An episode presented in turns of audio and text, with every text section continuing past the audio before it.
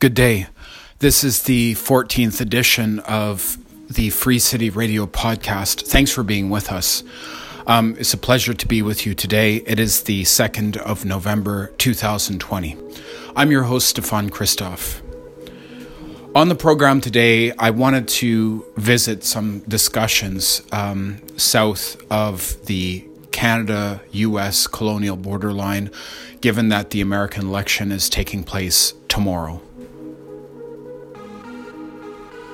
Also, on the broadcast today, I wanted to highlight an issue that is much farther from the headlines, which is the issue of political repression and state violence happening in the Western African nation of Guinea. Uh, there was a presidential election there uh, just over a week ago, and uh, a president, Alpha Conde, has declared a third term in office after changing the constitution. In response to that, there's been massive protests, not just since the election, but over the last year in Guinea. Um, here in Montreal, there is uh, a large Guinean diaspora and also, that includes uh, many asylum seekers who have left Guinea in the context of economic injustice and political violence who now face deportation. So, over the weekend, I went to a community rally uh, organized by the Guinean diaspora to uh, protest for the human rights of Guineans. And uh, I spoke with some people there. So, we'll get to that a bit later. Thanks again for being with us today. Um, the first interview I wanted to share on the show is a conversation with a friend and a writer, political commentator based in Brooklyn, New York, Aaron Mate.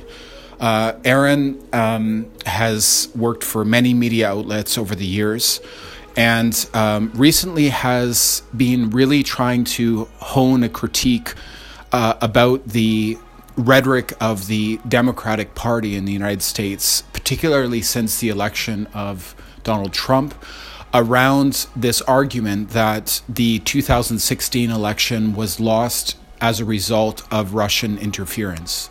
Um, Russian interference from the, the state, the government of Russia. Now, I thought it would be interesting to have this conversation with Aaron, and we've been exchanging, um, you know, over text uh, over the last while about this. Um, because I think that there's an interesting and important critique to be had that also relates to um, a lot of the critiques that were voiced by uh, the Bernie Sanders campaign towards the uh, Democratic Party uh, in, in the mainstream sense, which is that.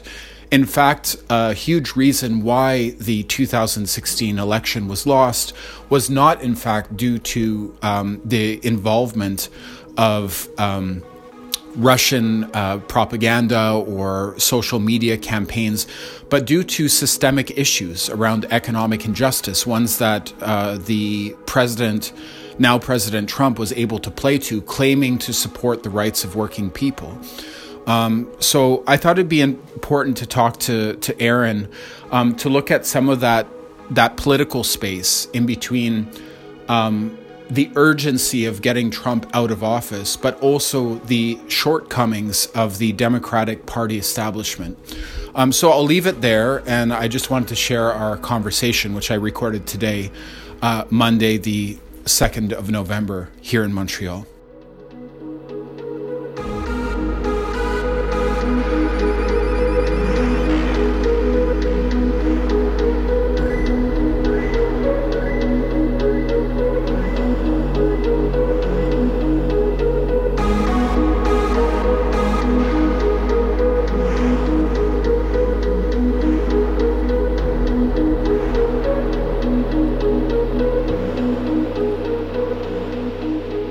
I'm joined on the line by Aaron Mate, uh, who is a journalist and writer, um, hosts the show Pushback on the Gray Zone, and also writes for The Nation magazine, and is also a very healthy and wonderful human being and friend.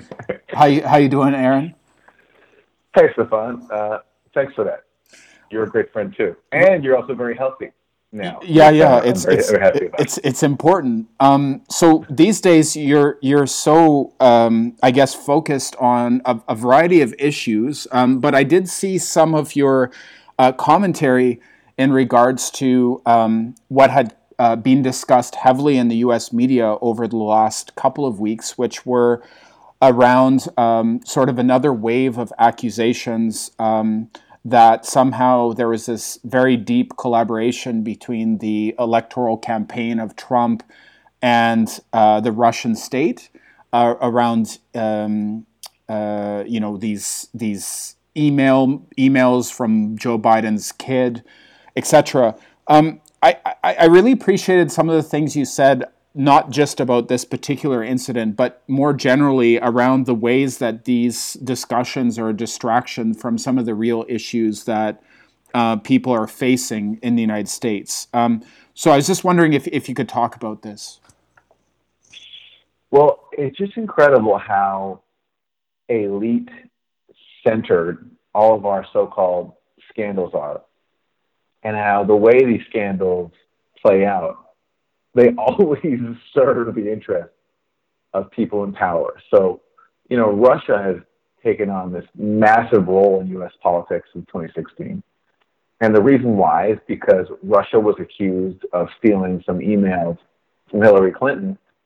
And then when Hillary Clinton lost uh, the election, Russia was blamed. It was everything was pinned on Russia, and we got bombarded with all this propaganda that Russian disinformation and social media bots had brainwashed Americans and turned people against each other and convinced them not to vote for Hillary Clinton.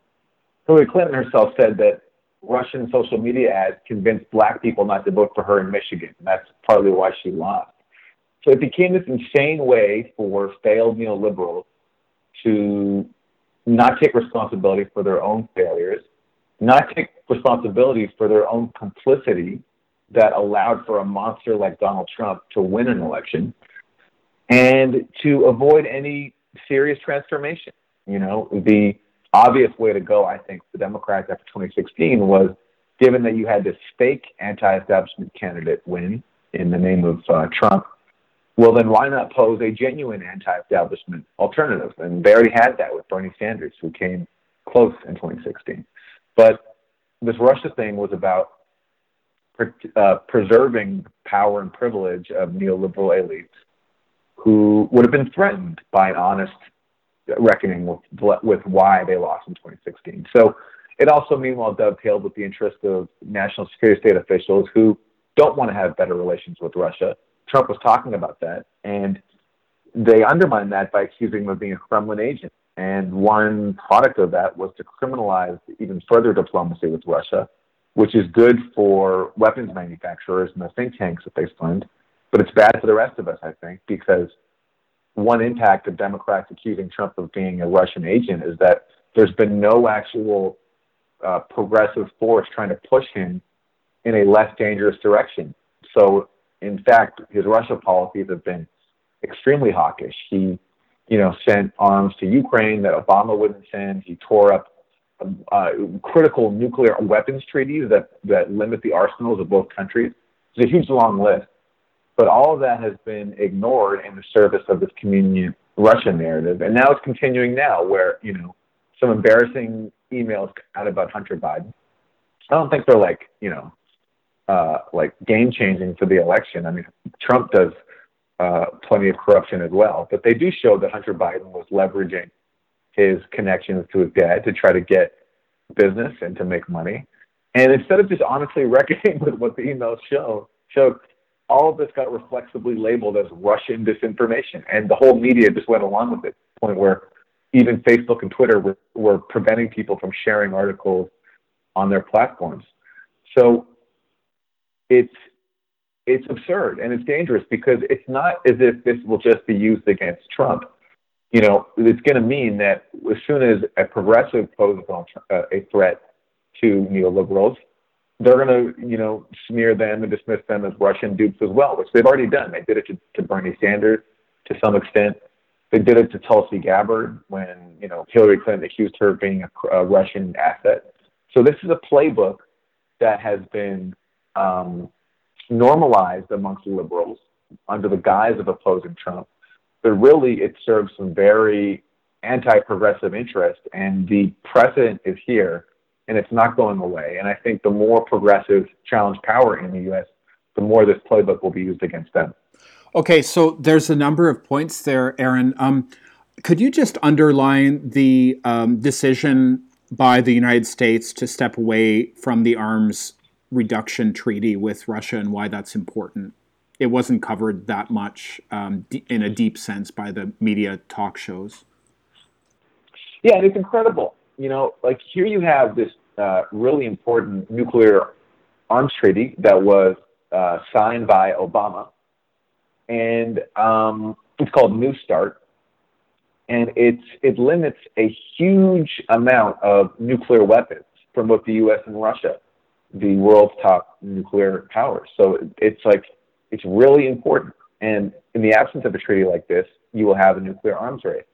That's exactly what Trump is pushing towards, uh, pushing us towards right now.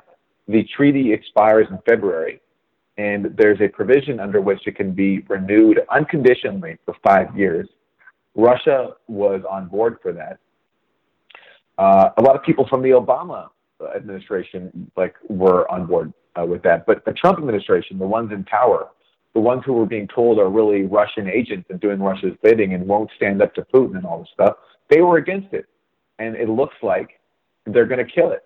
Um, there, there's been talk about maybe a limited one-year extension, but it, as of right now, as we're talking, that's not happening. Mm-hmm. So if Trump wins, which I don't think he will, but in the event that he does, then that can mean that we lose the last treaty we have left, limiting the nuclear weapon stockpiles of both countries. And that means a new arms race. And by the way, this happens after Trump already killed another uh, really important Cold War treaty, the INF Treaty, that was negotiated under Reagan and Gorbachev, which also limited a whole uh, stockpile of missiles.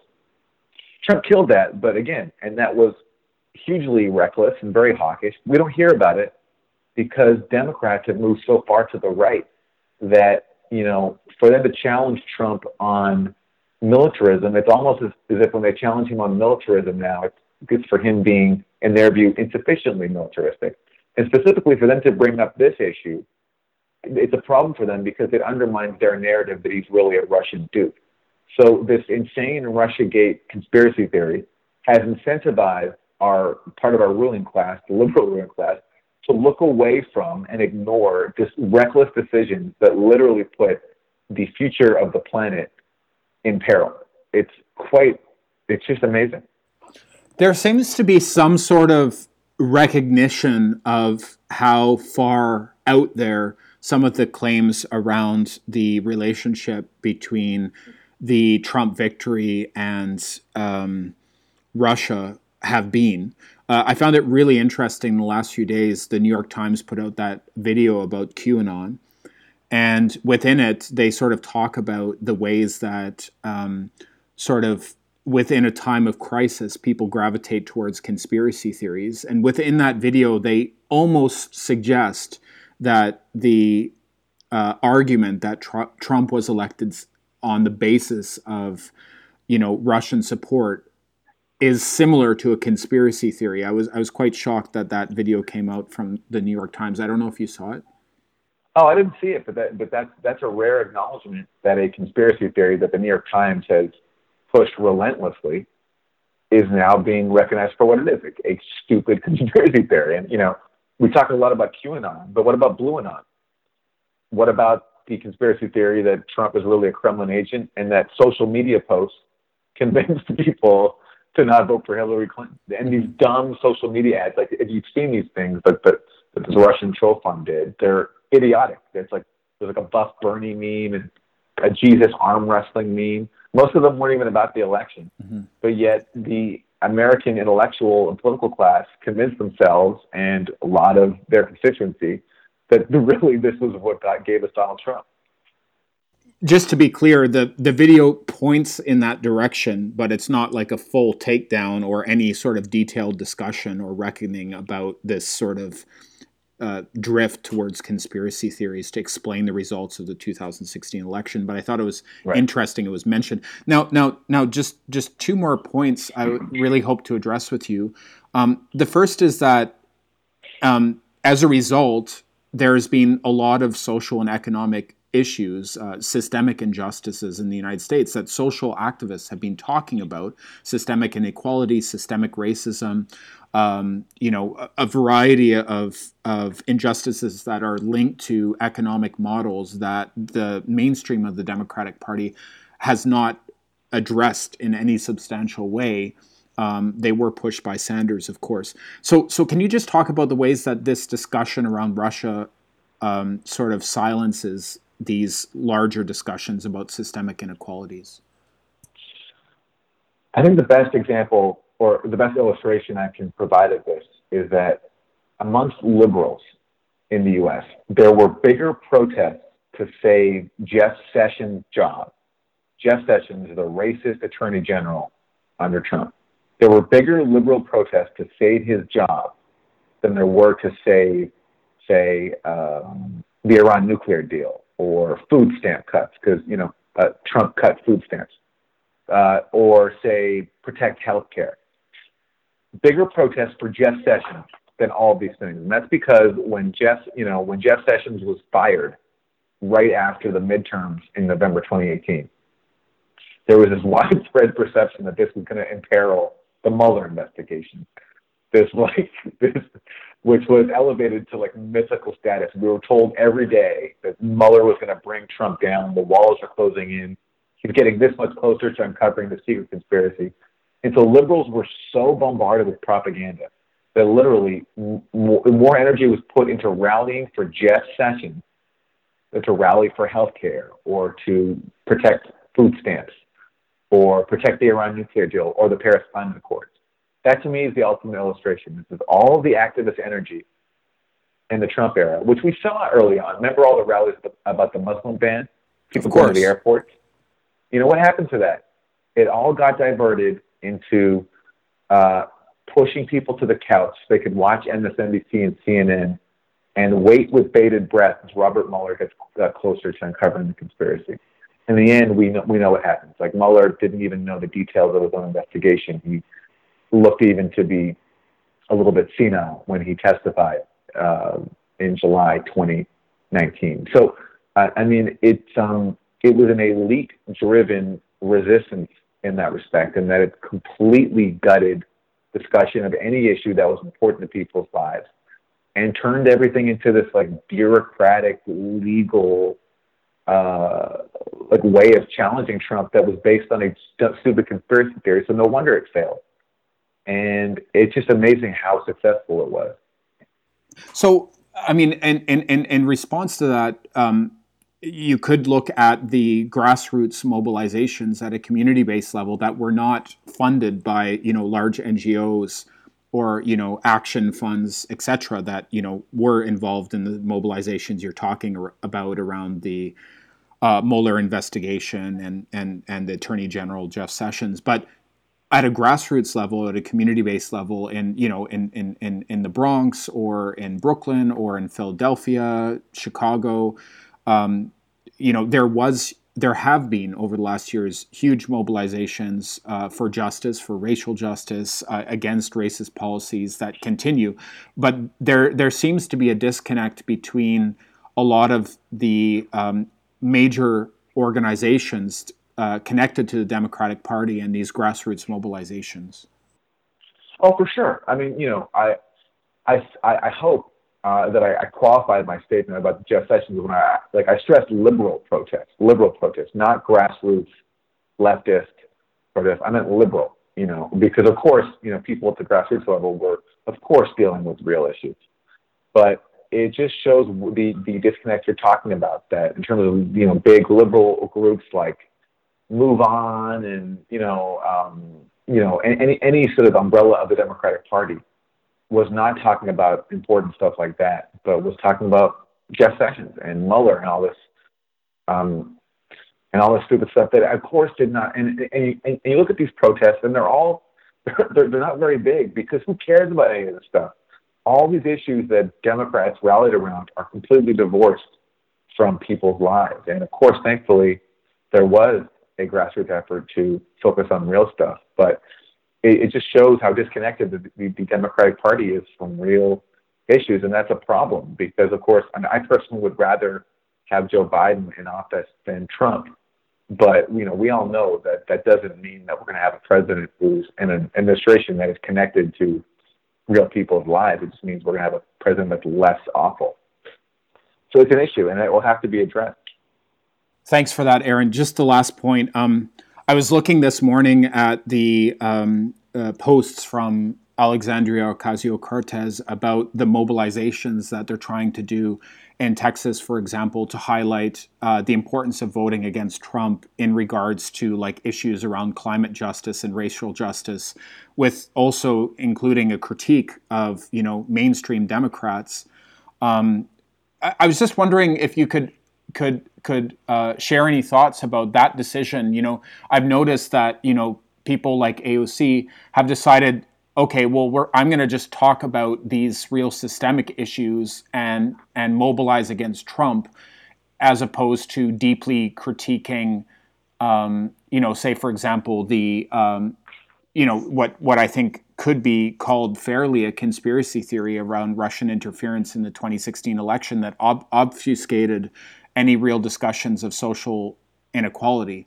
Um, it just seems interesting the choice is to sort of sidestep that and and instead focus on real issues like Sanders did. It's true. I mean, look, uh, I, you know, it's true that people like AOC and Bernie have not made Russia a part of their agenda, and that's good. At the same time, though, I would still criticize them for not questioning it. And in the case of Bernie, especially, I wish Bernie could have recognized early on that the Russia thing was not just a way, a fake way to resist Trump by the neoliberals. It was also a way for them to avoid becoming the party of Bernie Sanders and his movement. Because Bernie came close in 2016, his message had an appeal. There were there were Trump voters who voted for uh, Trump, but would have voted for Bernie if he had been the nominee. So Bernie was a threat to them, and this Russia thing was a way for them to avoid having a serious discussion in the party about which direction to go in. Everything became about Russia was the reason we got Trump, not our own corruption and our own complicity in this, you know, uh, uh, evil neoliberal system. So Bernie, I wish to have recognized this was not just a fake way to resist Trump, but also a real way to resist becoming Bernie's party. But Bernie didn't. He went along with it. And, you know, I feel for him. He's in a tough position, but that ultimately I think hurt him because look, when he was on the eve of the Nevada uh, caucus during the primaries, when Bernie was looking like he was the front he was the front runner, he had come out ahead in um, Iowa and New Hampshire, and he was about to win Nevada. And on the eve of that, these anonymous intelligence officials leaked something saying that Russia is trying to uh, help Bernie and that became this huge thing. You know, that that became all all MSNBC was talking about. And of course, they did that because RussiaGate from the start was about protecting a neoliberal agenda at all costs and deflecting any kind of efforts to challenge it and to, and to question it. And so, no wonder they use that against Bernie.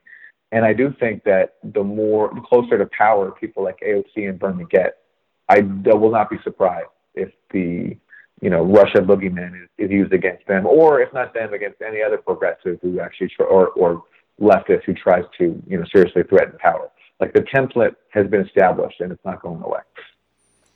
Uh, thank you, Aaron. Is there any other things you would like to add about? I mean, the elections tomorrow. Uh, you're in New York uh, City, uh, so what are you looking at? What are you thinking about today?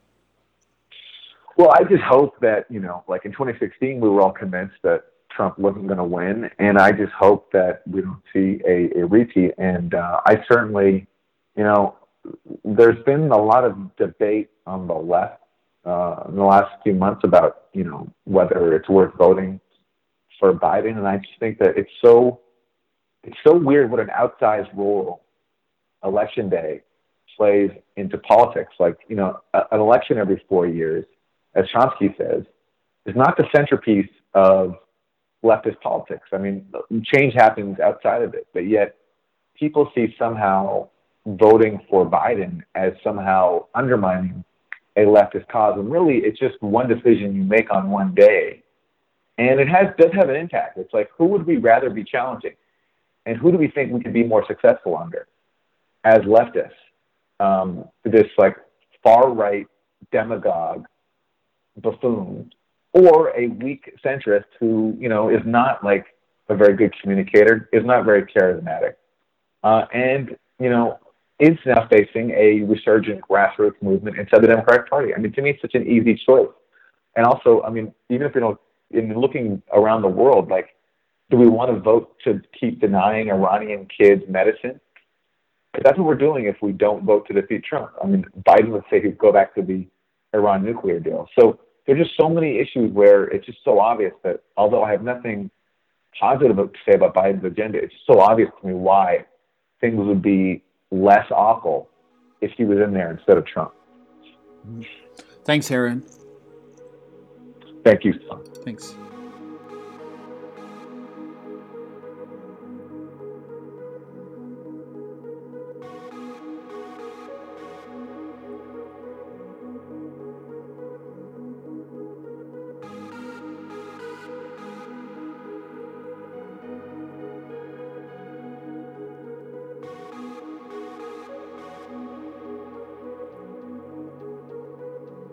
That was a conversation with Aaron Mate, uh, who's based in Brooklyn. I thought that was an important conversation to share in the context of the, um, of course, the U.S. presidential election, but also the role that progressive uh, voices and social movements have been playing in terms of getting beyond this rhetoric, anybody but Trump, but looking critically at the ways that um, social and economic inequality, systemic racism are real issues that in the center of the Democratic Party uh, that those issues haven't been addressed on a fundamental level. So I thought it'd be interesting to hear Aaron's perspective. Um, over the last years, he has really tried to critique this placement of blame for Clinton losing the election in 2016 to Trump on Russian influence. Rather, an attempt beyond that to actually look at the reasons why a populist message uh, on on the part of Trump and the Republicans was able to have impact with people um, due to economic and social injustice. So, wanted to share that moving on from that, uh, I wanted to share some audio um, from the social media feed of Alexandria Ocasio Cortez.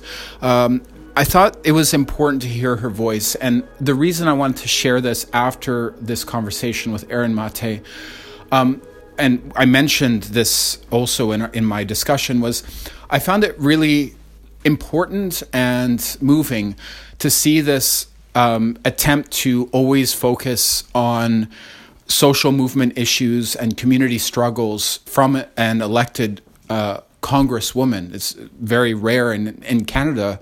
We see such few um, examples of um, politicians addressing these types of issues uh, in terms of social and economic injustice. And I found it really interesting and important um, the ways that um, people uh, like AOC, like Ilhan Omar, um, and many others like Bernie Sanders are mobilizing to vote against Trump. But this election is just seen as one action and one day within a larger continuum of struggle. So I found that interesting and I wanted to share her voice too. So this is a clip of Alexandria Ocasio Cortez normalizing bringing the ruckus on the Democratic Party because that was not seen as okay for a very long time. It was seen as extremely taboo for a very long time, and um, and it would result in so many people being ostracized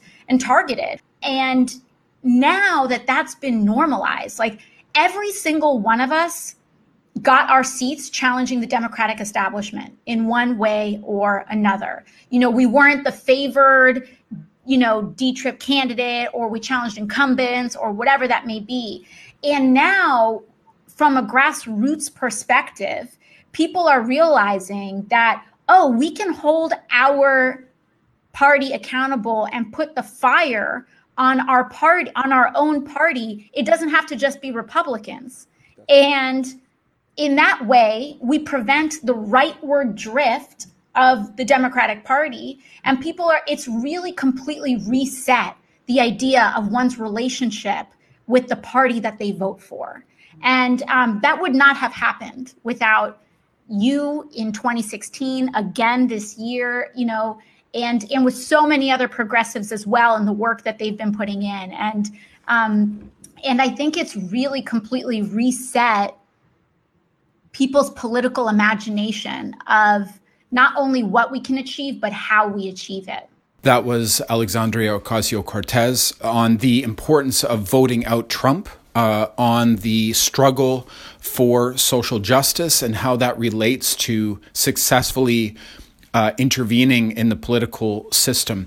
And I thought that was really interesting to to broadcast in the context of Canada because we see such little connection between social activism and political figures in Canada. Um, there's rhetoric. Um, uh, delivered uh, or directed towards you know social movements from let's say the certain uh, you know politicians within the NDP or within the Green Party, but there seems to be a much less deep connection between uh, social activists working on the ground to fight the specifics of injustice in regards to policy, um, whether it's around migrant justice, whether it's around the rights of prisoners, whether it's around police violence, whether it's around the rights of indigenous people and in support of indigenous sovereignty, there's a big disconnect. And I think that there's been an interesting and important uh, step that's been taken in the US um, that has bridged some of that gap. Um, and so I wanted to play that clip from AOC. This is the Free City Radio podcast. I'm your host, Stefan Christoff. Thanks for being with us. It's a fall day here in Montreal. It's um, November 2nd, and uh, this is the 14th edition of the show. Uh, it's a pleasure to be with you. Um, so, um, following up from that, I wanted to play a track um, that I heard uh, from a mix that was um, put together. Following up from that, I wanted to play an excerpt of a mix that was put together uh, in support of the Dollarama workers uh, here in Montreal. So, the central distribution center for all the Dollarama shops in North America is here in Montreal because the corporation is based here. And uh, that at that warehouse, there are many hundreds of workers uh, who are working in the context of the pandemic in very crowded conditions. Um, workers who are struggling also with systemic injustice, many who are new immigrants. There's also many asylum seekers, non status people, international students. Um, there's a campaign that's ongoing to support these workers that's organized by the Immigrant Workers Center. Um, so I thought it'd be important to point to that campaign, but also to highlight the fact that Montreal artists have been mobilizing to support the campaign for um, the rights of Dollarama workers. One of the ways in which that has been happening is artists have published an open letter, but also DJs have been putting together mixes.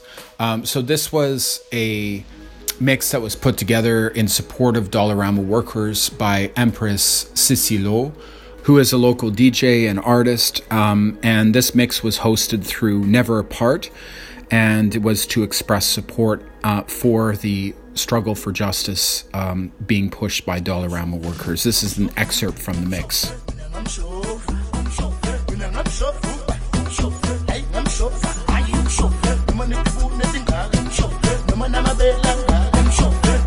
Noma nekhanda elingaka noma netithi elingaka noma nekhanda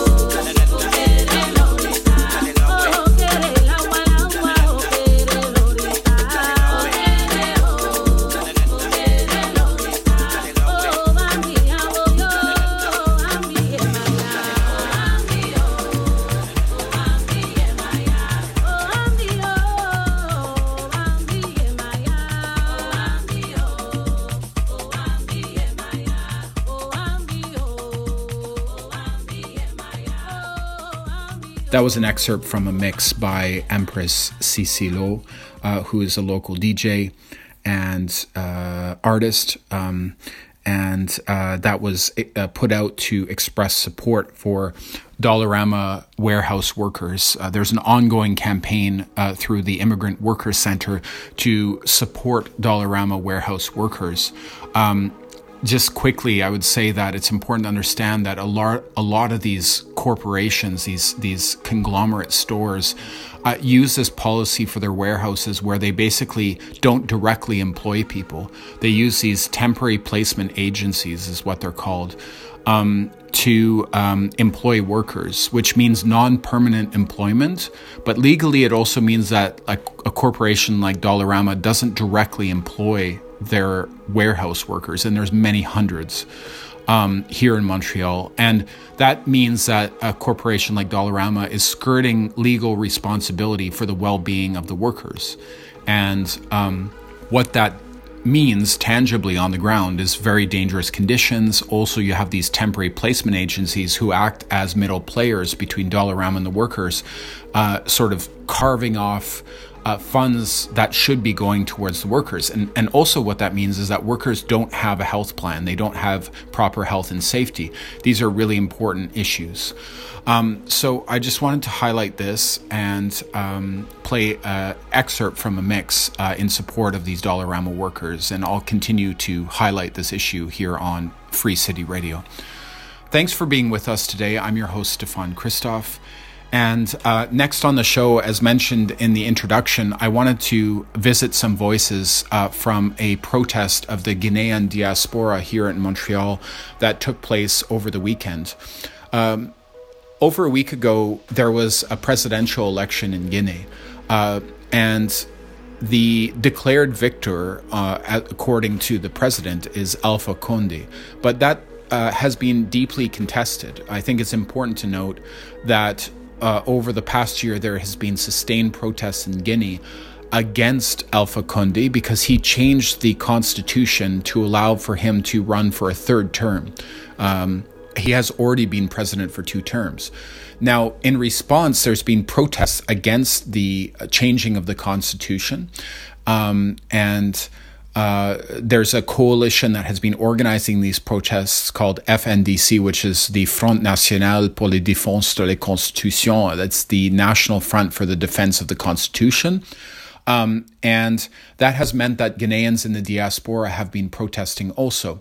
International human rights groups like Human Rights Watch and Amnesty International have been vocally speaking about and speaking out about uh, human rights abuses that have been um, committed targeting protesters, people on the streets, calling for justice. And I think that it's really important to look at this issue. It's not covered strongly in the media, and I, I, would I would also highlight that there's a strong connection between you know Quebec and Guinea, between France and Guinea, between many countries because it is one of the largest producers in the world of bauxite. Um, it's also a, a huge um, uh, territory of resources where many international corporations operate huge mines. Um, there's very corrupt circumstances, which also have been the um, subject of protest in Guinea. And what we do see is like not a lot of economic development taking place as a result of these massive mining projects in Guinea. So I think that's important to look at. And uh, I wanted to go to the protest uh, this past Saturday in Montreal to support and also to record a few voices. Um, the exchanges I did are in French, um, but I will summarize um, what was said briefly. This is the first exchange. OK, euh, aujourd'hui, c'est une action euh, de la communauté guinéenne ici à Émilie-Gamelin qui parlait de la situation en Guinée maintenant. Euh, une euh, élection récente euh, présidentielle. En réponse de ça, beaucoup de gens manifestaient à Guinée contre un troisième mandat pour Alpha Condé et contre les violations de les droits humains. bonjour, vous êtes ici pourquoi? Et aussi expliquer un peu de les contextes. Merci. Alors, bonjour, moi c'est Madi Diallo. Je suis résident permanent au Canada depuis deux ans et demi. Euh, nous sommes là en fait à la suite d'une élection qui s'est déroulée en Guinée au mois d'octobre, là, le 18 octobre, à laquelle l'opposition a gagné, euh, lors de laquelle l'opposition a gagné, mais que le pouvoir euh, est en train d'essayer de, faire un hold-up électoral. Donc on est en train de manifester parce qu'à la suite des manifestations de l'opposition justement pour défendre sa victoire, il y a eu beaucoup d'assassinats, beaucoup de personnes tuées, des enfants de moins de 3, de 3 ans et, plus qui ont été tués, des jeunes filles, et puis des femmes qui ont été violées, des, des, magasins qui ont été détruits, euh, des maisons qui ont été violées, et puis euh, une famille même qui a été brûlée vive dans sa concession. Donc on est là pour dénoncer tout ça, pour dire, pour faire connaître au monde entier que la Guinée vit très mal cette situation et que nous avons besoin d'aide, nous avons besoin d'aide de la communauté internationale du Canada, notre pays de résidence, pour vraiment, pour vraiment euh, mettre la pression sur le gouvernement guinéen pour que, une fois, pour qu'elle accepte, pour qu'il accepte cette alternance que tout le monde veut aujourd'hui. Et euh, pourquoi c'est important pour les gens au Canada voir et comprendre les situations en Guinée? Ben, Par exemple, Canada voit beaucoup d'intérêts miniers en Guinée. Euh, pourquoi ça c'est une, euh, une, chose importante? Ben, C'est clair aujourd'hui, les diasporas guinéennes mobilisées.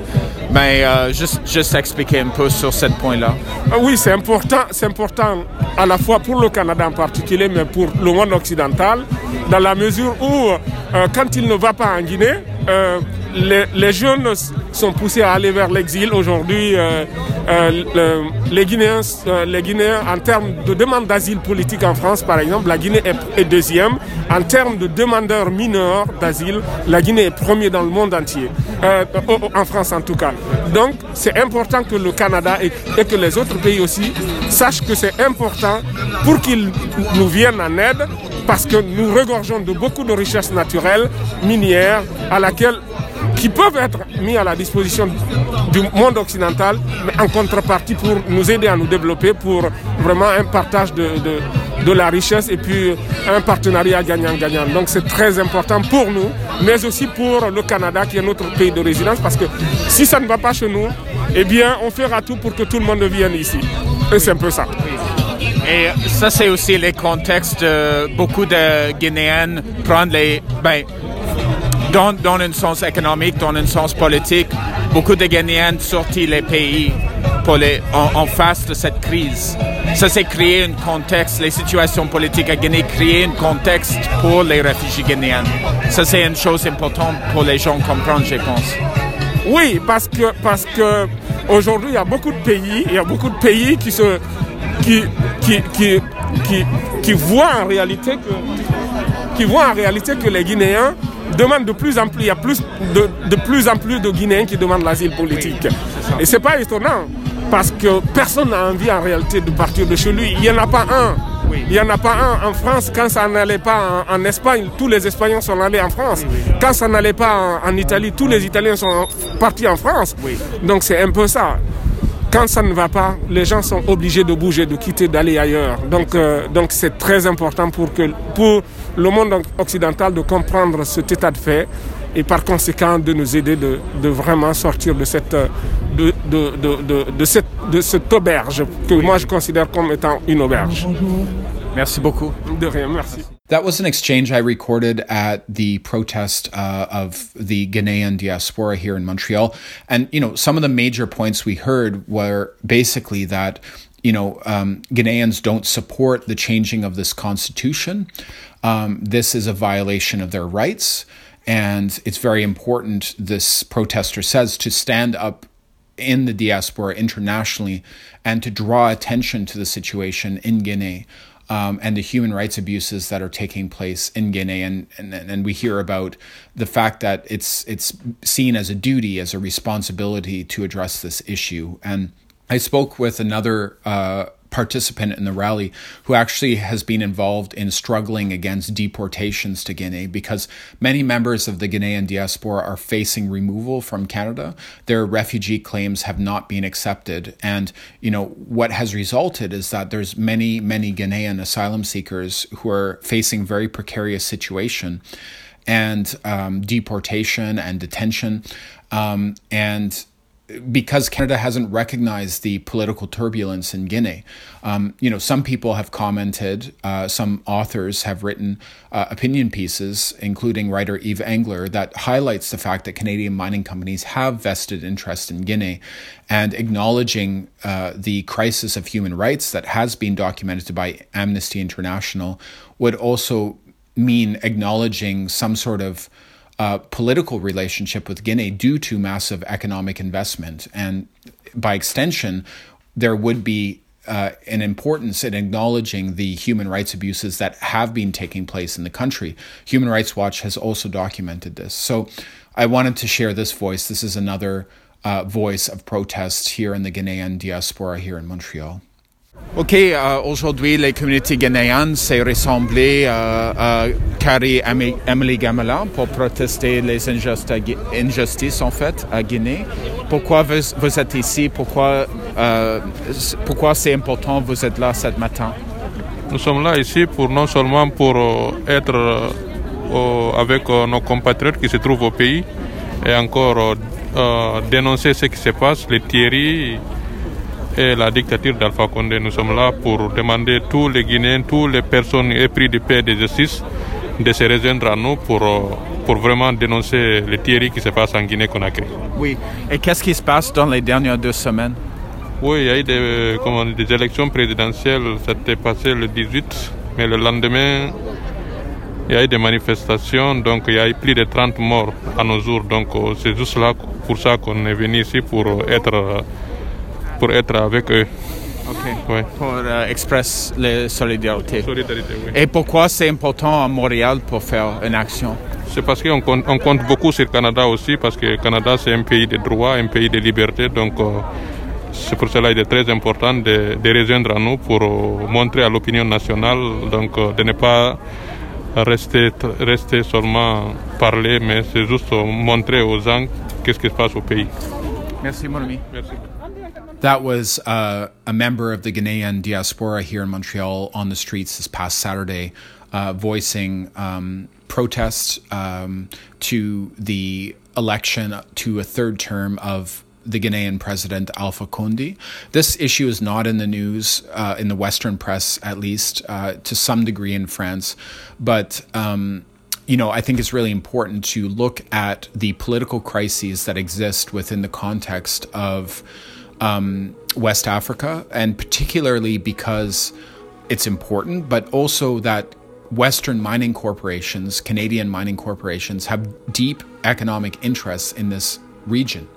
And, you know, there's the question of fairness in regards to the um, reality that, you know, not a lot of the profits of these mining operations on these African territories are going back into the communities that um, that are living on the land where these resources come from, but also that um, there's a reason why people are leaving, you know, and fleeing um, economic destitution and political violence that we heard about before. And this is the case of Guinea, but I think there's similar patterns we see in West Africa in relation to political violence, in relation to mining. Uh, Mining Watch Canada has done some really important work on this issue um, more generally. So I just wanted to share that. Um, thanks for tuning in uh, to the podcast today. Um, it's been a pleasure to share these voices with you. Uh, tomorrow is the U.S. election, so definitely everybody's going to be watching that. Um, so I'll have another podcast out next week, next Monday. Um, so things will be quite different then uh, in terms of the political discussion and focus points that um, will be discussed in the mainstream media. But you know, as usual here on Free City Radio, I wanted to highlight, and I will again, grassroots voices, community voices, looking at.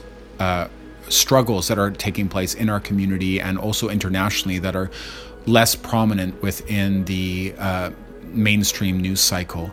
Um, so yeah, thanks for tuning in. Um, I will go out with a piece of music. Uh, I wanted to uh, share a piece of music from a recent release that my brother worked on, Jordan Christoff. Uh, so here it is. Uh, you look up his work online, it's just beautiful. Jordan Christoff is his name. And uh, for Free City Radio, um, you can subscribe. We're on Free City Radio through Apple Podcasts. Uh, if you like what you're hearing, please give us a rating. I'd be really, really uh, uh thankful for that. And subscribe, tell your friends. I'm just doing this at home. It's a modest effort. So thank you to everybody who's taken the time to listen. Okay, take it easy.